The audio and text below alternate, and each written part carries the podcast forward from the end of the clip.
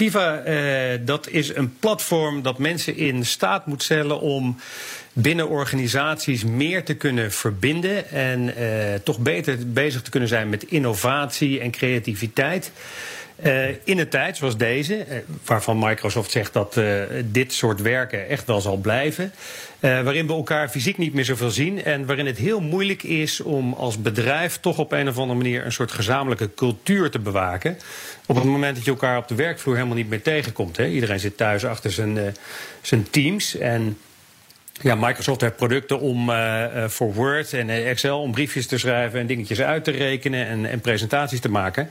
Maar datgene wat mensen sociaal verbindt, dat, dat heeft Microsoft eigenlijk helemaal niet. En Microsoft is wat dat betreft sowieso heel klein in sociale media.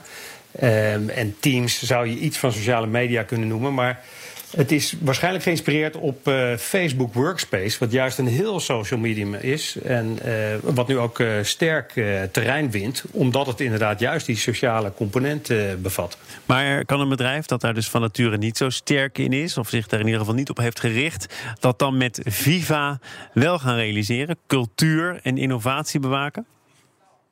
Nou, dat is ingewikkeld. Ehm, maar goed, ze gaan eerste stappen zetten. En met dit, uh, met dit product, uh, Microsoft Viva, willen ze. Het wordt onderdeel van Teams. Dus ze willen het juist heel dicht bij, bij Teams houden, waar toch heel veel mensen al in werken. Uh, en het krijgt nieuwe functionaliteiten. een daarvan is Connections. Dat is een soort intranet waar bedrijfsbrede informatie gedeeld wordt. Een soort knipselkrant en dergelijke van, van het bedrijf, wat dan ook in Teams terechtkomt. Uh, dan heb je topics en dat gaat over. Daar zit kunstmatige intelligentie achter.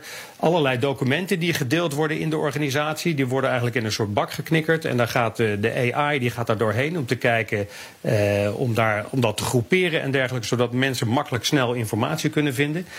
Dan willen ze een Viva Learning introduceren. Dat is een soort online bedrijfsacademie. Waar uh, je weet dat uh, LinkedIn van Microsoft is. En die hebben allerlei online cursussen. Nou, dat willen ze gaan inbrengen in, in dat platform. Zodat uh, mensen heel makkelijk cursussen kunnen doen. Maar dan kunnen bedrijven zelf ook nog hun eigen learning materiaal in stoppen. En dan is er nog Insights. En, en dat is wel een hele interessante. Um, want die raakt een beetje aan het probleem waar veel leidinggevenden mee worstelen. En dat is eigenlijk om op afstand toch toezicht te houden op wat mensen nou precies aan het doen zijn in een organisatie. Mm -hmm. uh, om eigenlijk te zien wat de productiviteit is van medewerkers. Ja, het raakt ook aan een probleem waar Microsoft zich eerder aan gestoten heeft. Namelijk wat mag er nou wel, wat mag er nou niet. Er was een soort van productiviteitsscore die managers van Microsoft volgens mij tamelijk nauwkeurig bijhielden. Ja, klopt. Dat is eind vorig jaar geweest. Het is uh, ongeveer oktober, november geweest. En heeft uh, Microsoft de Microsoft Productivity Score uh, gelanceerd. En dat gaf via Office 365 managers inzagen in allerlei ja, behoorlijk gedetailleerde dingen. Zoals van medewerkers hoeveel e-mails ze ontvingen, hoeveel ze er beantwoorden, hoe vaak ze deelnamen aan online meetings, of ze Office en Excel gebruikten en dat soort dingen. En ja, dat, dat was. Dat riek naar, uh, riek naar spionage. Een beetje hetzelfde als bijvoorbeeld keystroke-tellers en webcamera's die altijd aanstaan om te kijken wat je medewerkers aan het doen zijn. En daar hebben ze wel wat uh, kritiek op gekregen, want dat was gewoon een schending van de, van de privacy. Maar dus nu dat, denken ze, we gaan het gewoon nog een keer proberen. nou ja ze, ja, ze komen dus wel weer. Kijk, in principe was er met die tool niet zoveel mis, maar wel het niveau waarop ze dat deden. Dus echt op individuele uh, werknemers.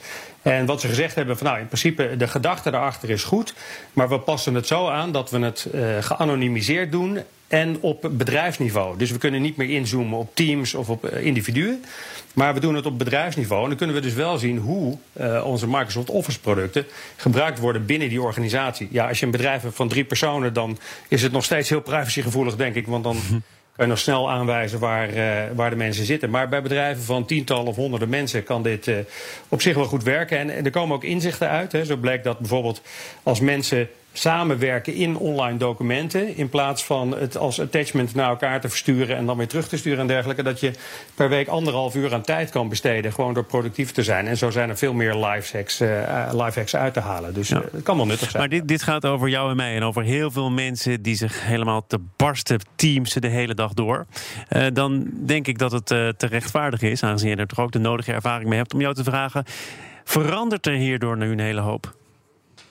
Ehm, nou, een hele hoop op korte termijn denk ik niet. Uh, wat ik wel zelf ook merk is dat ik de hele dag achter die computer zit en in dat Teams, dat ik niet echt de behoefte heb om nog zelf ergens anders informatie te gaan zoeken. Dus dan ga ik niet echt nog even door, uh, lekker door een ander intranet wat ergens andere, achter een andere URL staat grasduinen. Uh, dus die, wat ze doen is ook dat soort informatie, die dan wel mensen meer zou kunnen verbinden, uh, zeg maar digitaal dichterbij brengen. Dus je werkt in Teams, dus zorg dat het dan ook met één klik in Teams uh, te bereiken is. Maar ze, gaan, ze, willen veel meer gaan doen. Ze willen ook bijvoorbeeld dingen gaan doen als uh, dat je je declaraties op die manier in kan voeren, dat de urenregistratie bijgehouden wordt of hoeveel vakantiedagen je nog hebt, wanneer bonussen uitbetaald worden en dergelijke. Dus ze, ze zijn echt, ze willen echt van dat hele Microsoft Teams met dat FIFA willen ze veel meer een complete virtuele bedrijfsomgeving gaan maken.